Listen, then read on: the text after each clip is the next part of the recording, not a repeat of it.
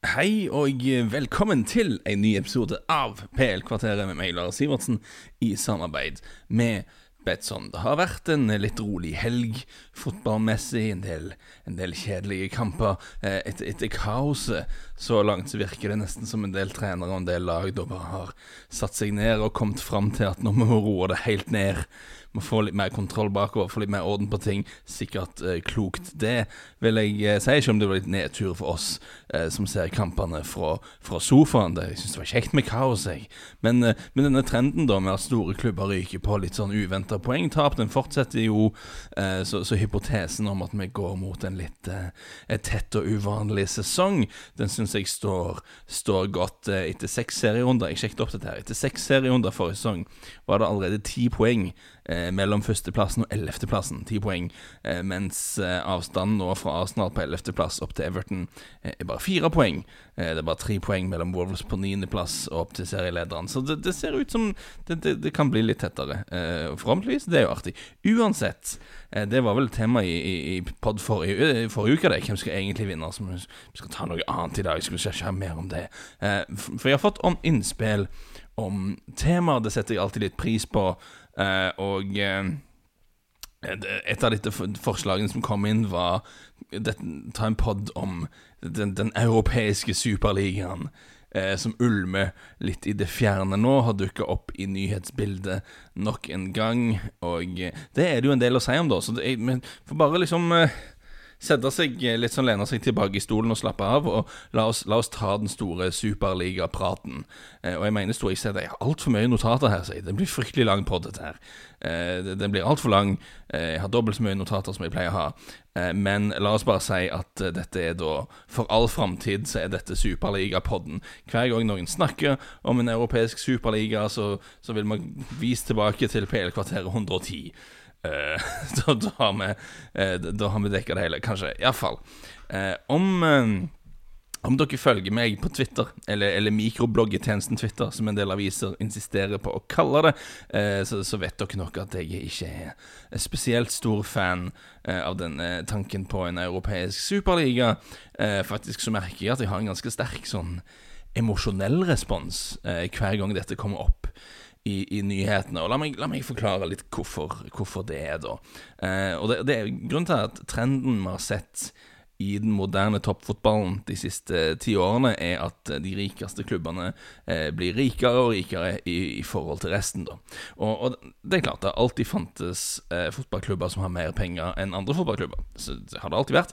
Men, men gapet da, mellom topp og bunn eh, blir bare større. Og det, det, det, er ikke noe jeg bare sier. altså Det, det finnes det, finnes det ganske greie tall på. Eh, jeg kan vise til, til Nick Harris, eh, som driver nettsiden Sporting Intelligence. For noen år siden så lagde han en sånn historisk oversikt over gjennomsnittlig årslønn for en spiller på nivå 1, på nivå 2, nivå 3 og nivå 4 i England. Um, det var basert på en oversikt som det engelske spillerforbundet hadde, så jeg vil anta at det var nokså presise tall. Og, og, det er litt interessant å se på, for i 1985 eh, så tjente en spiller på nivå 1 i England, det som da var the first division, eh, før Premier League og sånn, eh, en spiller der tjente eh, i snitt 24 eh, 000 pund i året. Eh, på nivå 2 var snittet 15 000 pund i året. På nivå 3 var det 11 000, på nivå 4 var det 8000. så hvis vi har det litt i bakhodet Hvis vi hopper fram til 2010 Eh, så ser vi at på nivå 1 er nå snittlønn 1,1 million pund i året, mens på nivå 2 er det 211 000 pund i året. Så mens det før var hoppet fra nivå 1 til nivå 2, det var ikke, var ikke halvering engang, eh, nå er det da fra 1,1 million til 200 000. Eh, mens nivå 3 er nede i 73 000 pund i året i snitt. Nivå 4 er det 38 000 pund i året i, i snitt eh, lønn, da. Så jeg trenger ikke gå inn på om det er stor økning, eller ikke, men dere skjønner poenget, da. Det, det Forskjellen på nivå 1 og nivå 2 har blitt ganske mye større. Og avstanden fra nivå 1 til nivå 4 har blitt veldig, veldig mye større. Eh, og eh, det har selvfølgelig mest med TV-inntekter som å gjøre. Eh, før var det stort sett billetter eh, og andre inntekter fra selve kampdagene som man tjente penger på. Eh, og tilskuertallene har økt. over hele linja, men størrelsesforholdet mellom divisjonene er ganske likt. Og jeg syns det, er verdt å si, jeg synes det, var interessant. Jeg, du fant noen tall her. I, i 1985 så var tilskuersnittet på nivå 1 i England det som i dag heter Premier League. Det var 21 000 per kamp. Eh, på nivå 2 var det 8700 og noe. Eh, på nivå 3 var det 4800 og noe. På nivå 4 var det 2500 og noe. Det, det var i 1985. Så vi hopper fram til i dag. Eh, snittet på Premier League er, er 38 000 og, og, et eller annet. Snittet på nivå 2 er 20 000 et eller annet. Eh, snittet på nivå 3 er 8700 Norge. På snittet på nivå 4 er altså league 2 er, er 4400 Norge. Så um, så, så, så, så, hoppet da eh, har forblitt ganske likt. Eh, nivå 1 ca. dobbelt så mange tilskuere som nivå 2. Nivå 2 ca. dobbelt så mange tilskuere som nivå 3. Nivå 3 ca. dobbelt så mange tilskuere som, som, nivå 4. Dere skjønner? Eh, så, det har forholdt seg nokså konstant. Eh, men forskjellen i penger da har økt. Eh, og eh, lite sidespor her, da. Så når folk snakker om populariteten til Premier League, at den har rasert og ødelagt resten av fotballpyramiden, så mm, kanskje vi skal være litt skeptiske til det. Det er nå faktisk dobbelt så høyt snitt på nivå 4 eh, tilskuermessig eh, nå enn det var i 1985. Eh, det er mer tilskuere på nivå 3 og 4 i dag enn det var i år 2000, enn det var i år 1990 osv. Eh, det som da sies, da, eh, anekdotisk, er at alderssnittet på kamper i League 1 og League 2 begynner å bli litt høyt, eh, og at de klubbene sliter med å rekruttere unggutter, da, men, som, som, fans. Men det er tema for en annen pod. Eh, poenget er at bare målt etter tilskuertall, så er forholdet mellom toppdivisjonen i England og resten ganske likt som det var for en del tiår siden. Men økonomien eh, på topp har jo eksplodert, og, den veksten kommer jo først og fremst fra, fra TV-inntekter, både i England, internasjonalt, eh, og, og eh, de kommersielle inntektene har jo også da vokst, men det er jo da også det knett, knott, knett, tett knytta knettytta, hva er det jeg prøver å si her nå? Det er tett knytta til massemediene, eh, den veksten i kommersielle inntekter, fordi at de store klubbene har blitt veldig attraktive merkevarer eh, fordi de er så tydelige i, i nyhetsbildet på TV, på nett, eh, overalt og sånn.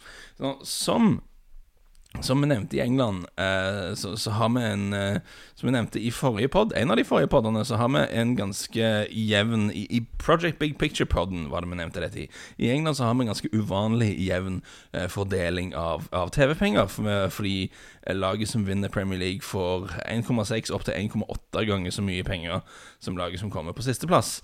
Eh, nå ifølge Forbes så får laget som vinner La Liga 3,6 ganger mer, lag, mer penger enn laget som kommer sist. Eh, laget som vinner Serie A får 4,5 eh, ganger mer enn laget som kommer sist. Så pengene fordeles uvanlig jevnt i Premier League. Eh, men det blir likevel veldig stor forskjell på topp og bunn likevel, da, siden toppklubbene tjener penger på Champions League. Eh, pluss det at lag som Manchester United, Liverpool f.eks. har veldig store kommersielle operasjoner, eh, mye større enn det Fulham og, og, West Bromwich og sånn har. Og det, det, det sier seg sjøl. Hvis du ser på regnskapsåret for 2018-2019-sesongen, så har Manchester United en omsetning på en 60, 60 601 millioner pund, var det vel. Manchester City 525 millioner, mens Liverpool 533 millioner. Mens da i andre enden så har du Bournemouth og Burnley og sånne klubber som ligger rundt sånn 130-140 millioner pund i sjiktet i omsetning. Så toppklubbene genererer ca. fire ganger så mye penger som de i den andre enden. Og um, Nick Harris, for å nevne han igjen, han står bak et prosjekt som heter Global Sport Salaries Survey, eh, der han går gjennom hva de ymse lagene i de ymse divisjonene rundt forbi betaler pengene sine i snitt. Eh, og Jeg, jeg syns det er verdt å se, for det er ganske lettvint tall som forteller oss ganske mye om eh, forskjellen på klubber rent økonomisk, eh, og det ressursskapet som jo eksisterer. Og Jeg syns dette er en viktig kontekst da, for hele superligapraten, syns jeg. Så det er verdt å bruke litt tid på dette. Eh, I 2019-versjonen av denne Global Sports Salary Survey eh, så ser vi at eh, i Premier League at Manchester City ender opp med det høyeste snittet, faktisk, med en gjennomsnittlig årslønn i stallen sin på 7 millioner pund, mens Sheffield United da typisk nok var lavest her med, med 0,7. Eh, så, ganger det med tid da. Eh, men, men, da var for så vidt Sheffield United en liten outlier, eh, som vi vet. Det mer typiske lønnssnittet for et bunnlag i Premier League ligger på sånn 1,8-1,9 millioner pund i året. Det er det Burnley og Bournemouth ligger på. Nå skal vi se raskt på de andre store ligaene i Europa, så ser vi at forskjellen er større.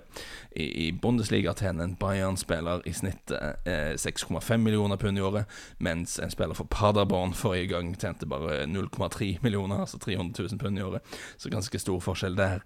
Eh, I La Liga så tjener en Barcelona-spiller i snitt 9,8 millioner pund i året.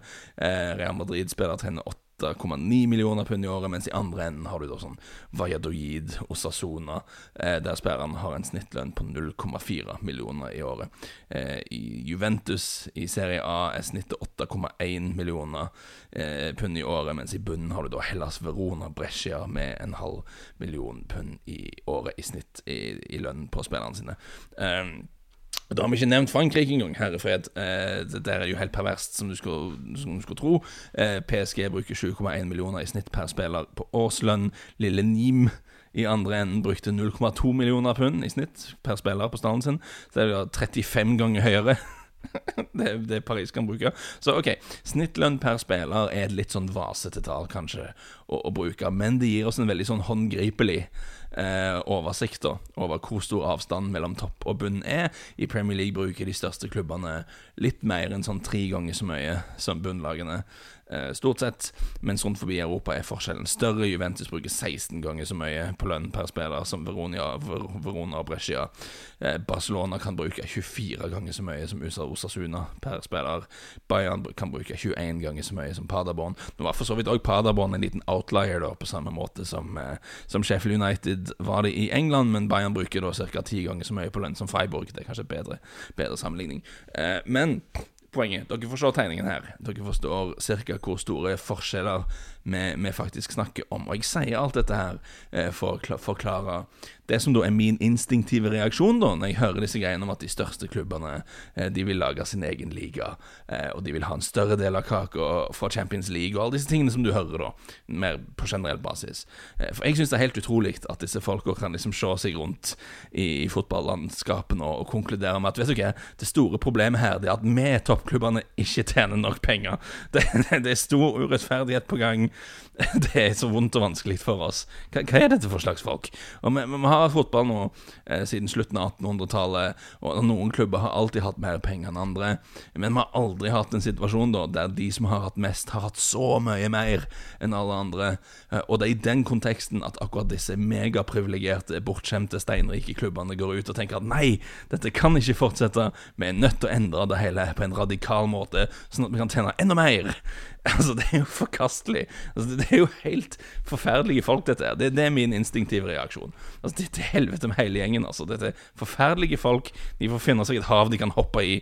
Uh, ubrukelig, ubrukelig opplegg. Det er min sånn instinktive, emosjonelle reaksjon. Men Selvfølgelig. Sånn generelt i livet, eh, dersom du har en veldig sterk emosjonell reaksjon til noe, eh, så er det alltid litt lurt å, å telle til ti og puste litt med magen og roe seg ned og ta seg i pæra og, og, og, tenke seg om. Eh, for, for, når du liksom reagerer emosjonelt, så er det ikke alltid du tenker like rasjonelt. Eh, og det kan være ting og perspektiver du ikke helt har, eh, har, fått med deg, så la oss gjøre dette når det gjelder den europeiske superligaen. Eh, det er en diskusjon som dukker opp med jevne mellomrom, eh, og eh, det føles som en diskusjon vi har hatt noen ganger før. Eh, men eh, Og det har blitt også diskutert forskjellige formater, som det ikke er så vits, ikke vits å gå så mye konkret inn i hva slags format eh, det skulle tatt, syns jeg, for at det er så hypotetisk alt sammen. Men det jeg syns er verdt å nevne, er at eh, i dette som ble rapportert nå forrige uke, iallfall eh, med den europeiske NBA-inspirerte superligaen. Den skulle involvere minst 18 lag og ha et playoff, eh, blir det sagt. Og det er en interessant detalj som er verdt å ta med, fordi det betyr at vi snakker ikke bare om å erstatte Champions League her, eh, vi snakker om at klubbene faktisk skal eh, slutte å delta i, i sin hjemlige serie. Det er det nødt til å bety. Hvorfor er det nødt til å bety det? Vel, fordi et seriespill med 18 lag pluss playoff, pluss 38 serierunder i hjemlig serie, du ender opp på over 80 kamper. da Altså det, går ikke an. Eh, pluss eventuelle nasjonale cuper, hvis de gidder være med i de. Hvis de får lov å være med i de. Eh, så det er et regnestykke som rett og slett ikke går opp. Eh, så det må Det må være snakk om en utbryterliga, rett og slett. og det, det, har vært andre versjoner av dette forslaget der færre klubber skulle vært involvert, som kanskje bare i hermetegn kunne erstatta Champions League. Men i dette tilfellet så vil det være snakk om å bare stikke av, ta, ta ballen sin og gå hjem. Eh, så hvorfor vil man gjøre det? Men argumentet for å gjøre dette ble ganske greit formulert av økonomen eh, Stefan Symanski, eh, som vel i fotballsirkler kanskje er best kjent for å ha skrevet Soccernomics sammen med Simon Cooper. Eh, en bok som ikke holder seg veldig bra, egentlig, for å si det rett ut, men, men som iallfall var tankevekkende når han kom ut. Når Symanski skrev en kronikk i The Evening Standard, av alle ting, i 2011 Det er verdt å lese hele den paragrafen, syns jeg. Um, in, a, in a sane world, the top teams would play each other regularly uh, because most football fans would enjoy watching the best play the best. If they all belonged to the same European league, for instance, they would each have played these teams 50 times over, over the last five years, more than five times as often as they do currently. And if this is what the Champions League provided, then the broadcasting rights would probably be worth five times as much. Nei, må gi litt kontekst. Han hadde sett på eh, hvor mange ganger Manchester United f.eks. hadde spilt mot en av Bayern Inter Real Madrid Milan, Barcelona i løpet av de siste fem årene. Og det var altså da ti ganger. Men om de hadde spilt 50 kamper mot disse lagene, da hadde alle involverte blitt mye rikere, eh, kom økonomen fram til. Så det enkle argumentet er eh, hvorfor spille mot Burnley og Brighton når du kan spille mot Barcelona og Bayern? Eh, det er kamper mot andre topplag som alle vil se, så hvorfor ikke lage et format der du får disse kampene hele tiden? Eh, er, er, tankegangen her. Så Hvorfor skal lag som Juventus og Real Madrid eh, tvinges til å spille mot Benevento og Valladolid, eh, disse lagene som de kan bruke 20 ganger så mye penger som, bare fordi at de tilfeldigvis er fra samme land? da du har Champions League, selvfølgelig, men også der må, må aristokratene senke seg til, til fotballens kummerlige rennestein da, og spille mot lag som Ferencvaros og FC Midtjylland og sånne ting. Det vil de jo helst unngå. Eh, så dere husker økonomens teori. Dersom topplagene spiller mot hverandre fem ganger så ofte som de nå gjør, så må de nødvendigvis tjene fem ganger mer penger. Jeg er ikke helt sikker på om tallene stemmer der, men så er ikke jeg professor i økonomi heller, sånn som Stefan Symanski er. Så han har sikkert rett. Uansett, selv om de involverte klubbene skulle bli enige om alt dette her. Eh, og det tror jeg ikke de nødvendigvis er nå. Eh, men sett at 18 av de rikeste europeiske fotballklubbene var enige om å starte en europeisk fotballversjon av NBA eller NFL, så er det ikke så enkelt at de kan bare gå ut i morgen og melde at ja, vi stikker, vi starter. Det er et par hinder på veien, og et stort hinder er at de er nødt til å få med seg Fifa på laget, og til en viss grad kanskje også Uefa. Og la meg forklare hvorfor. Um, i veldig veldig grove trekk eh, så funker fotballpyramiden sånn at Fifa er ansvarlige for det globale, altså VM først og fremst. Eh, kjøreregler for overgangsmarkedet, eh, spillereglene sammen med IFAB. Eh, når regler skal bestemmes i IFAB, så har de fire britiske fotballforbundene De har én stemme hver, mens alle landene i hele resten av verden til sammen òg har fire stemmer, eh, representert av Fifa. Så du må ha seks stemmer for å endre på en regel. Eh, britene kan ikke endre ting uten resten av verden, og eh, motsatt. Uansett litt sidespor. Eh, Fifa bruker pengene de tjener fra eh, VM, først og fremst, som er deres store turnering.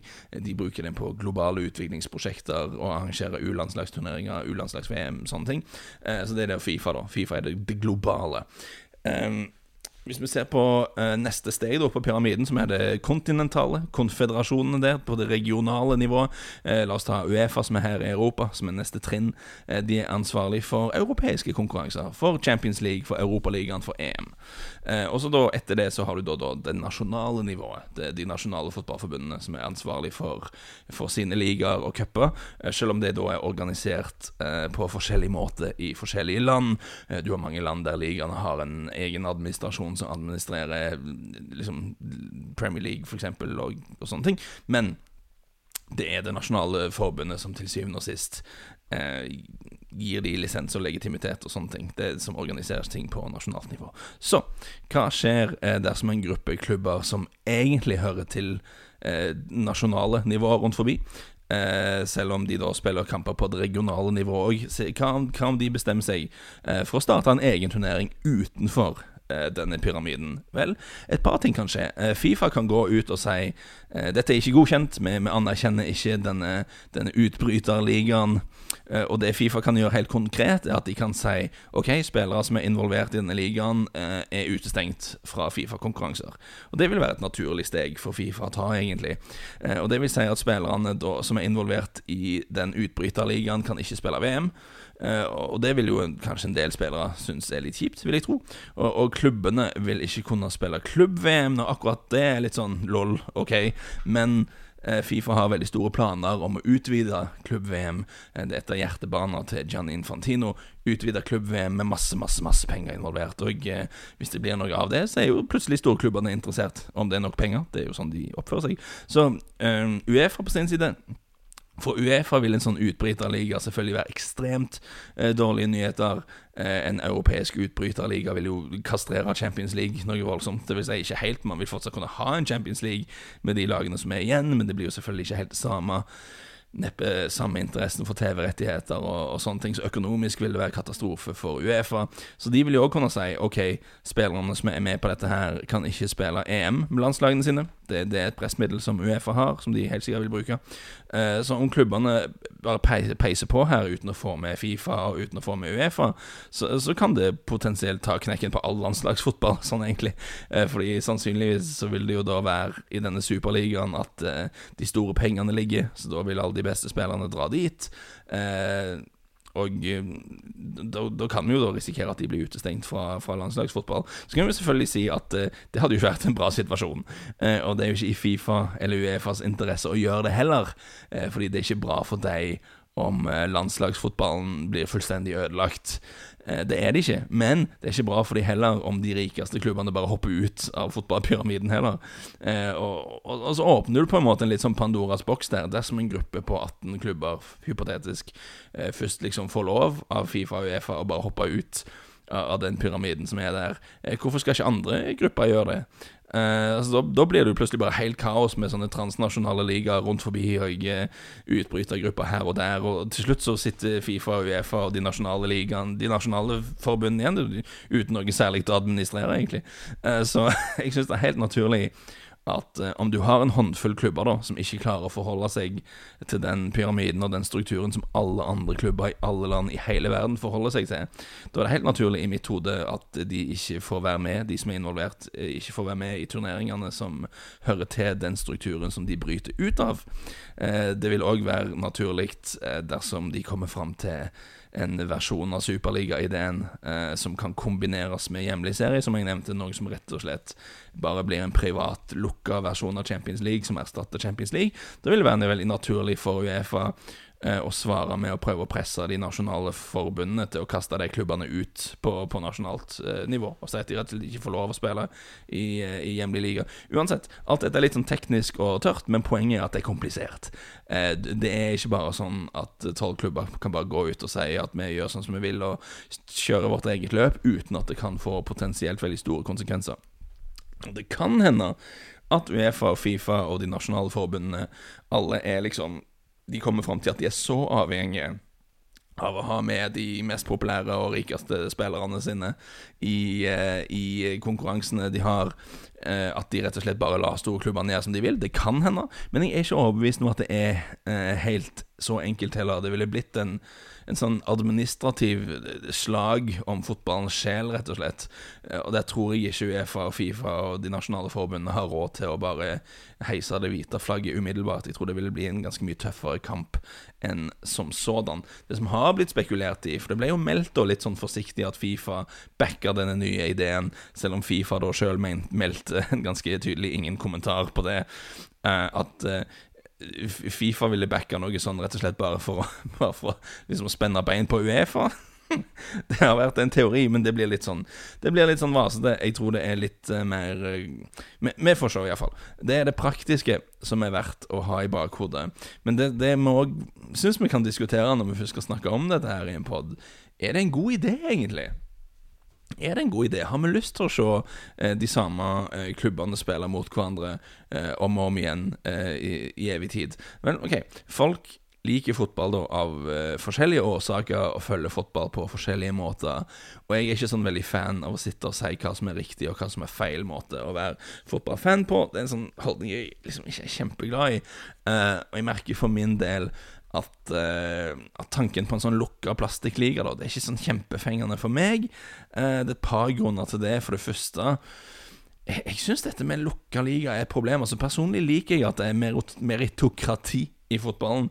Eh, at det teoretisk sett er mulig eh, for alle lag å kjempe seg oppover i, i, divisjonene, og at de som er best i landet sine, da får mulighet til å konkurrere med andre lag fra, fra andre land. Jeg synes det, det er en sånn enkel meritokratisk logikk i det der. Eh, og selv om vi ser at mer og mer så er det de samme navnene stort sett hvert år som, som vinner, og systemet er mer og mer vekta eh, til fordel for de største rundt forbi, så er det fortsatt et meritokrati, da. Om du vinner Premier League, så er du Champions of England. Om du vinner Champions League, så er du Champions of Europe. Men når du vinner denne plastikkligaen, hva, hva, er du da? Du, du, er ikke mester i noe, du, du, er mester i markedsføring, i beste fall.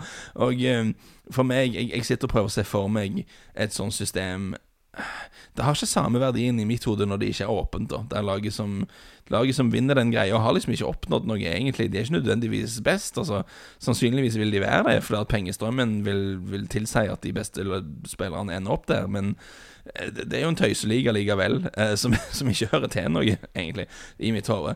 Og jeg er ikke helt overbevist om at ved å ha eh, disse topplagene mot hverandre om og om og om igjen om det egentlig er så spennende, da, som det kanskje høres ut som i, eh, i utgangspunktet. Jeg ser at um, jeg ser en økonom si at det er galskap at Manchester United bare har spilt mot uh, en av de fem største klubbene uh, ti ganger i løpet av de siste fem sesongene, som jo var eksempelet for, for ti år siden, uh, og at det hadde vært mye bedre dersom de hadde gjort det 50 ganger. og det får meg til å tenke litt på folk som mener at ja, ja, bare du henter masse spisser som har skåret masse mål, og kaster de inn på laget, så vil laget garantert skåre mer mål. Eller jeg vet ikke hva En person som liker kake og, og konkluderer da om at istedenfor å bare ha kake til dessert, så skal man nå ha kake skal ha, for, Istedenfor forrett så skal vi spise kake. Istedenfor hovedrett så skal du spise kake. Så skal du ha kake til dessert, selvfølgelig. Men etter det igjen så kan du faktisk spise enda mer kake. Og jeg, jeg har ikke prøvd den strategien selv, men jeg mistenker jo at du fort blir litt lei av kake. Eh, og, og, faktisk får litt vondt i magen òg, vil jeg anta, hvis du gjør dette her. Jeg anbefaler det ikke. Eh, og i mitt hode så er det litt det at uh, disse europeiske toppoppgjørene faktisk ikke kommer på løpende bånd. Det er jo en del av det som gjør det spennende, da. At de ikke møter hverandre hele veien, disse lagene.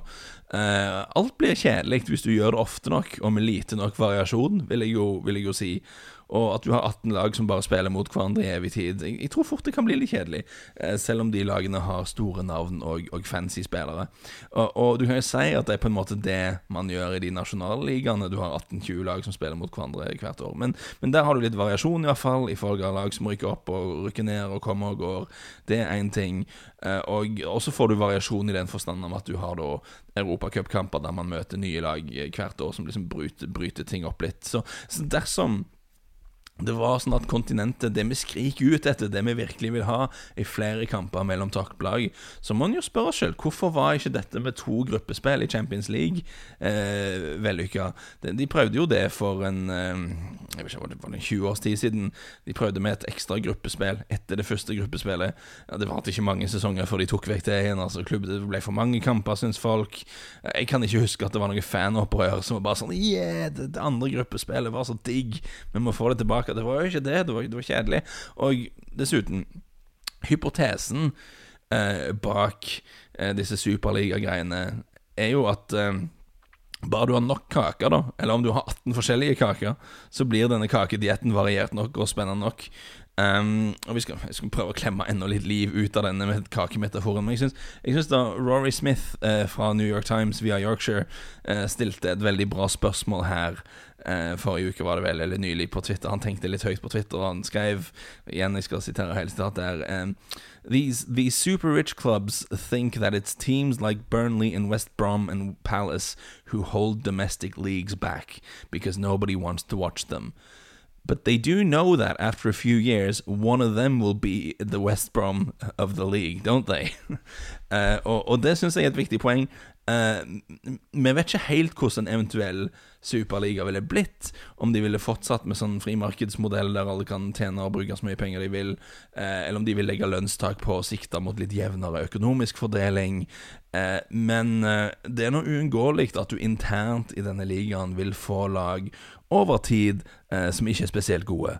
Eh, så du kan sette opp 18 europeiske lag nå i en liga der du vil tenke at wow, her blir, her blir alle kampene skikkelig eh, glamorøse og, og, spennende. Men når alle disse har spilt mot hverandre hele veien i ti år, eh, og, og, noen lag konsekvent havner nede mot bånn, og, og, disse lagene da begynner å spille sånn Roy Hodgson-fotball for å prøve å Sean Dyche-fotball for å prøve å ta poeng mot lagene som er bedre enn de det, Du vil jo få akkurat samme dynamikk som du har i alle de nasjonale ligaene rundt forbi det, det, kan ikke være bare kake. Altså, du, du, har noen lag som er sterkere enn andre, og du har noen som lag som er mer glamorøse enn andre, og i andre enden så har du lag som bare klorer seg fast og kjemper om poeng.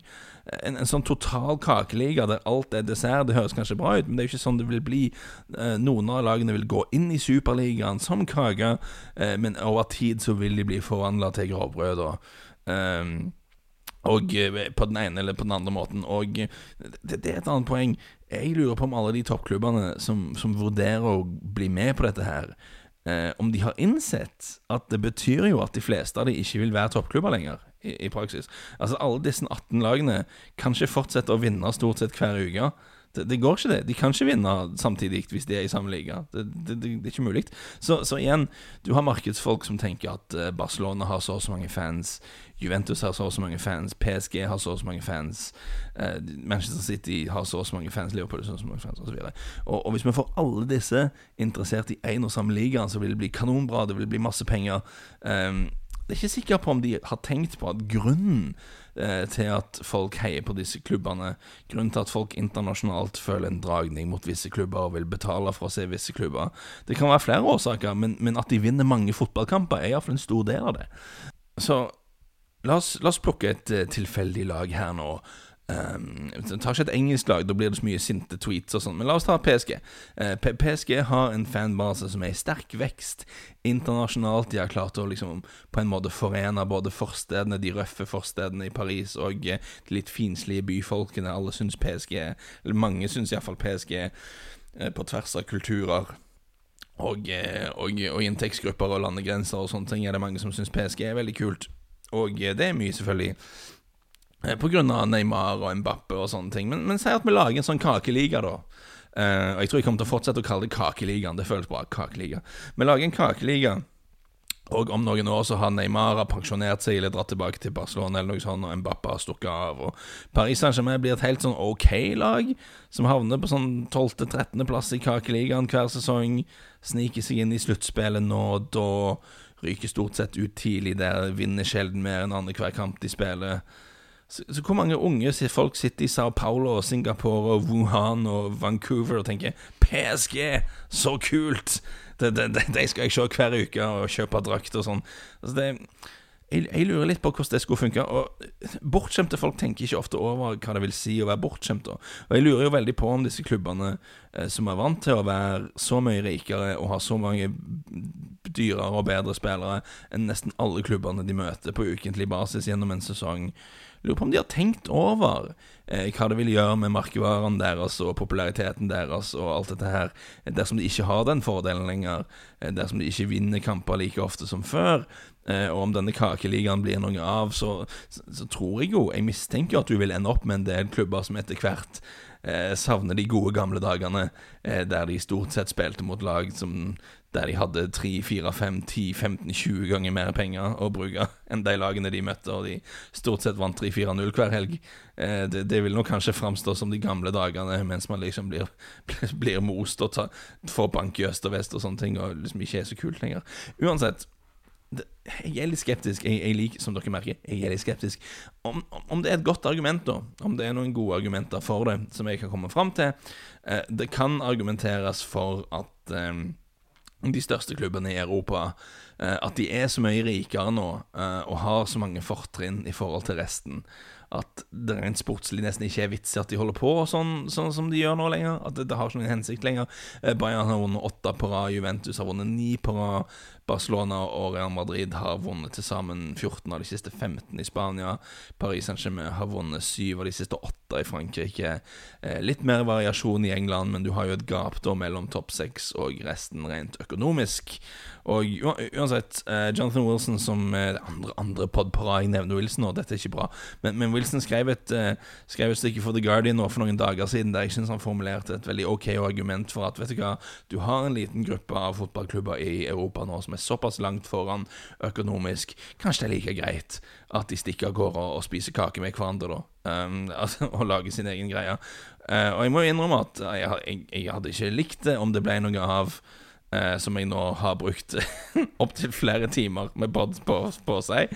Uh, men det, det, det, går veldig imot hele min idé av fotballen skal være men, men, jeg hadde jo sett på det, da, av, av, av ren nysgjerrighet og interesse. Og, uh, rent sportlig så ville det jo blitt det høyeste nivået av, av fotball. Det ville jo blitt det.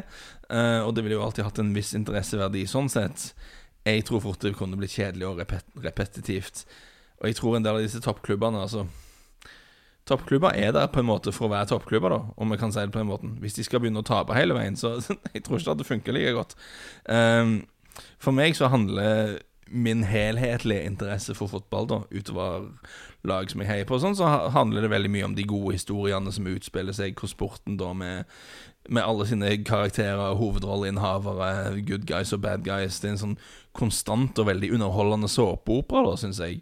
Og, du har klubber som er på vei opp, og klubber som er på vei ned, og kongeriket som skapes, og som senere går til grunne. Og det, det er en viktig del av den dynamikken Uh, og, det, og, det, vil jo forsvinne, forsvinne da. Jeg synes det blir så, så, enormt feil at vi på et helt vilkårlig tidspunkt i fotballhistorien bare skal si ja, ja, de, er, de 18 lagene som er, som er, størst og rikest nå, de skal liksom settes til side og låses inn i en sånn bås eh, der veldig mange, mye av pengene skal gå, og de skal liksom forbli de rikeste klubbene i all fremtid. Eh, det virker totalt feil. Det virker som det strider fullstendig imot fotballens vesen, sånn som jeg forstår det. Uh, men kanskje, hvis jeg hadde eid en av disse klubbene, da, og jeg var garantert eh, min del av det som blir en veldig veldig, veldig stor pengekake, og du bare kan sitte der og telle penger Du trenger ikke være god engang. Du, du, hvis du rykker ned, så gjør ikke det noe. Du kan bare sitte der og tjene penger. Det er litt sånn, sånn amerikansk opplegg um, for, uh, for, en del av klubbene der borte, som bare liksom durer på. Uh, det, det, kan jo kanskje være fristende, det. Uansett, konklusjonen er, foruten at jeg ikke liker ideen eh, så er det òg det litt vanskeligere å gjennomføre enn man kanskje tenker. Eh, og man får inntrykk når man leser medierapporter at nå er det bare et tidsspørsmål for de liksom står fram og sier nå, nå er vi enige om alt, alle sammen, og nå skal vi bare gjøre det sånn. Eh, jeg tror ikke det er så enkelt. Det, det er noen ganske tunge runder man må gå med Fifa og Uefa før det eventuelt sett skal, skal, skal bli noe sånt. Jeg tror ikke Fifa og Uefa vil gi seg helt uten kamp. Og jeg er faktisk ikke 100 overbevist om at alle disse toppklubbene egentlig vil ha det heller, når de, når de, seg, når de får tenkt seg litt om og får innsett uh, hva det innebærer. Uh, så, så, tror jeg kanskje de, de kommer fram til at de har det greit sånn som det. Men til syvende og sist jeg tviler ikke på at det fins folk som utforsker mulighetene på å få til dette, og at de mener alvor, men jeg syns det er veldig typisk at disse sakene kommer ut nå, eh, på, på, samme tid som det òg skal diskuteres en mulig omstrukturering av Champions League. Eh, det er snakk om at fra 2024 av så skal muligens Champions League utvides litt og endres litt. Og jeg tror at enden på visa her blir at vi får en del snakk om en superliga, eh, og så ender vi opp med at Uefa kommer ut med en, en liten endring på Champions League, en ny versjon av Champions League, eh, som på en eller annen måte sørger for at de aller rikeste får enda mer. og så roer de ned dette superliga-maset i noen år til. Det er det som har skjedd før. Min magefølelse er at det er akkurat det som vil skje igjen denne gangen. Uansett, veldig mye om Superliga. På tide å gi seg.